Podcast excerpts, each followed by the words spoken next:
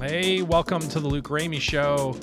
And today we are in the third installment of the conversation with Dee Prince, running for city council, vice mayor, maybe mayor here in Cookeville. So uh, I hope you're voting. Hope you're paying attention to that. I hope you're paying attention to local elections, um, all the ones that we have coming up here in Cookeville, but especially the city council one. Now, Dee and I got to talk a little bit about homelessness, drug problem, affordable housing.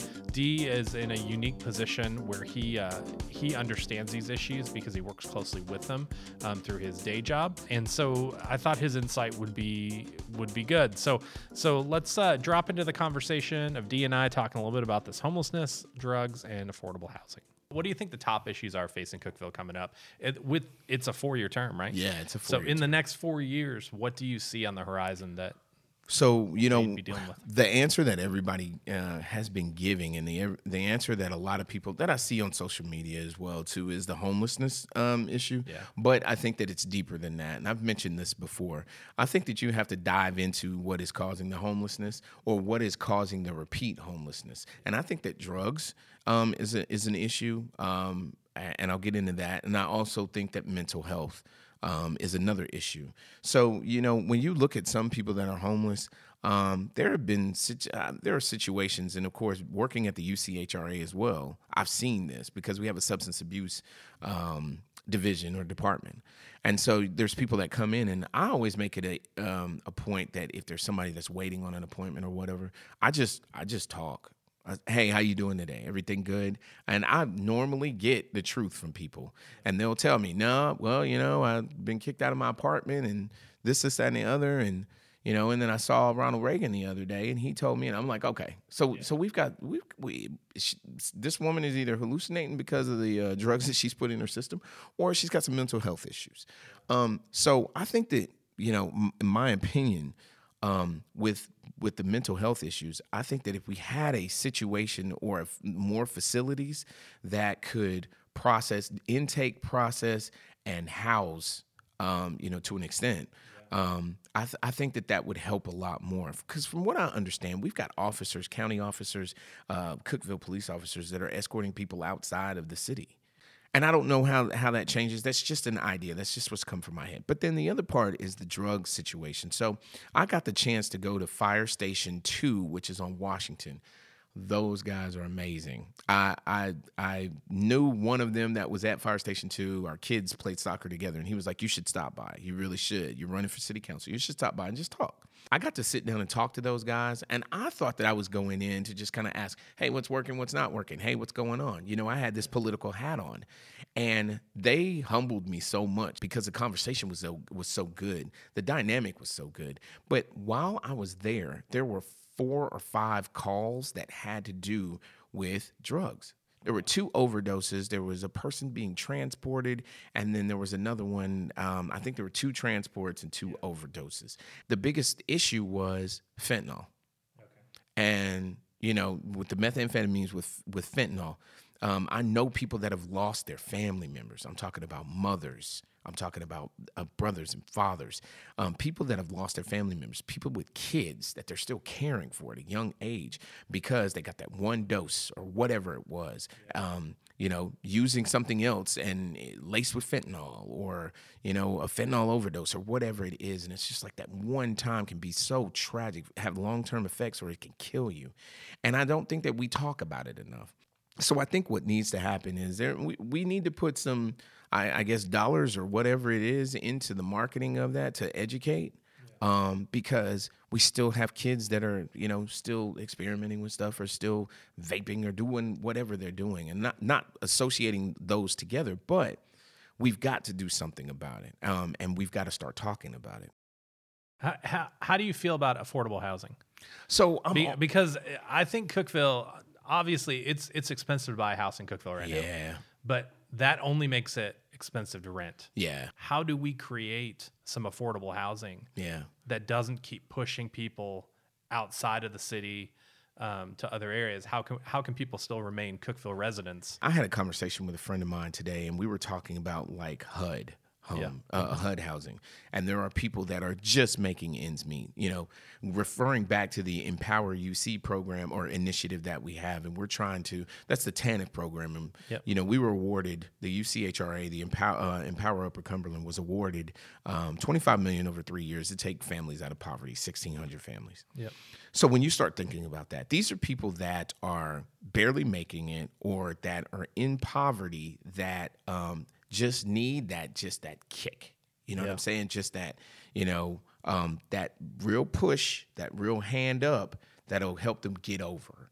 Um, and so we were having a conversation about HUD, and I learned a little bit more about HUD housing. And evidently, you can get a HUD voucher. Yep. Um, and here's a scenario. Um, let's say you have an apartment complex for 775. You get a HUD voucher for like 526. You go and they say they'll accept a HUD voucher. You give them that HUD voucher and say, "Well, I can come up with the other 200." Yeah. Well, they shouldn't be able to come up with the other 200 because I guess it's in that 30 percentile or whatever. Okay.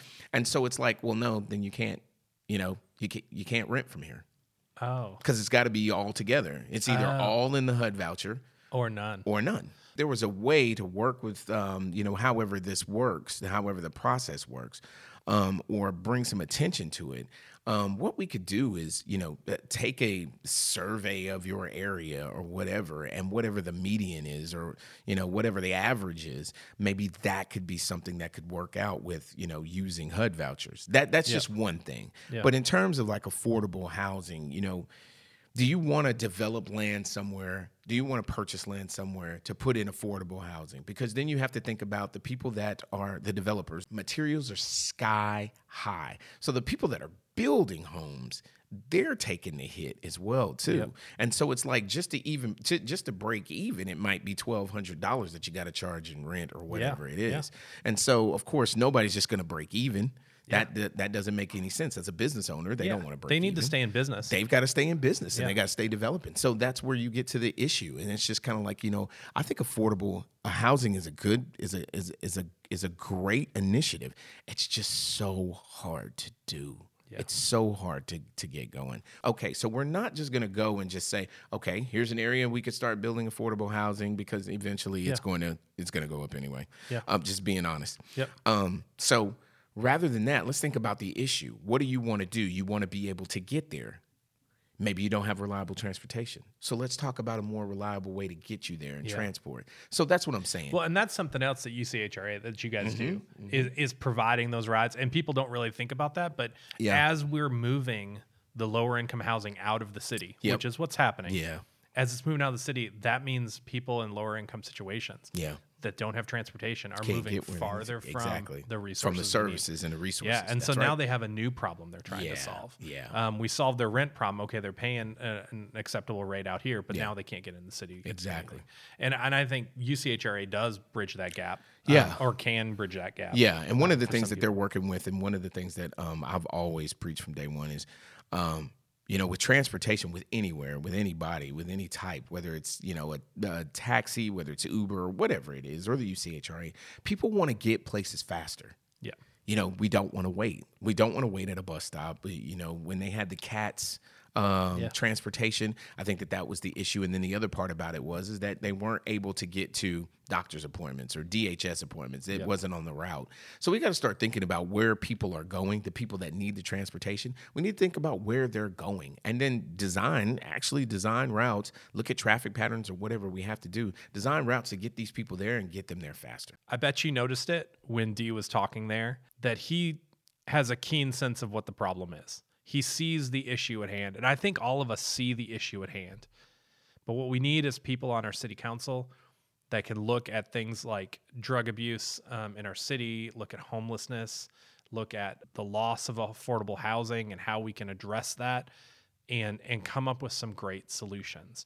And I think I think Dee could do that. I think you could do that. If you've got ideas for how we can improve, you know, with affordable housing, um, addressing the homelessness problem, um, I encourage you reach out to your city council persons and, and talk to them about maybe some solutions you you could think of. This is a conversation that the more of us that are in it, faster and better the solution will come. Thanks to Dee for uh, for this conversation. I've got one more installment coming up, so wrapping up the conversation with Dee. You can always check in with me and over on Instagram. Uh, jump in there. Uh, I'm just the Luke Ramey Show on Instagram. Send me a message. Love to connect with you. But thank you so much for listening and continue to wherever you get podcasts. So wherever you got this one today, stay right there. I'm an Apple Podcast guy myself. I stick on on Apple Podcasts, but anywhere is good with me. Thanks so much for joining.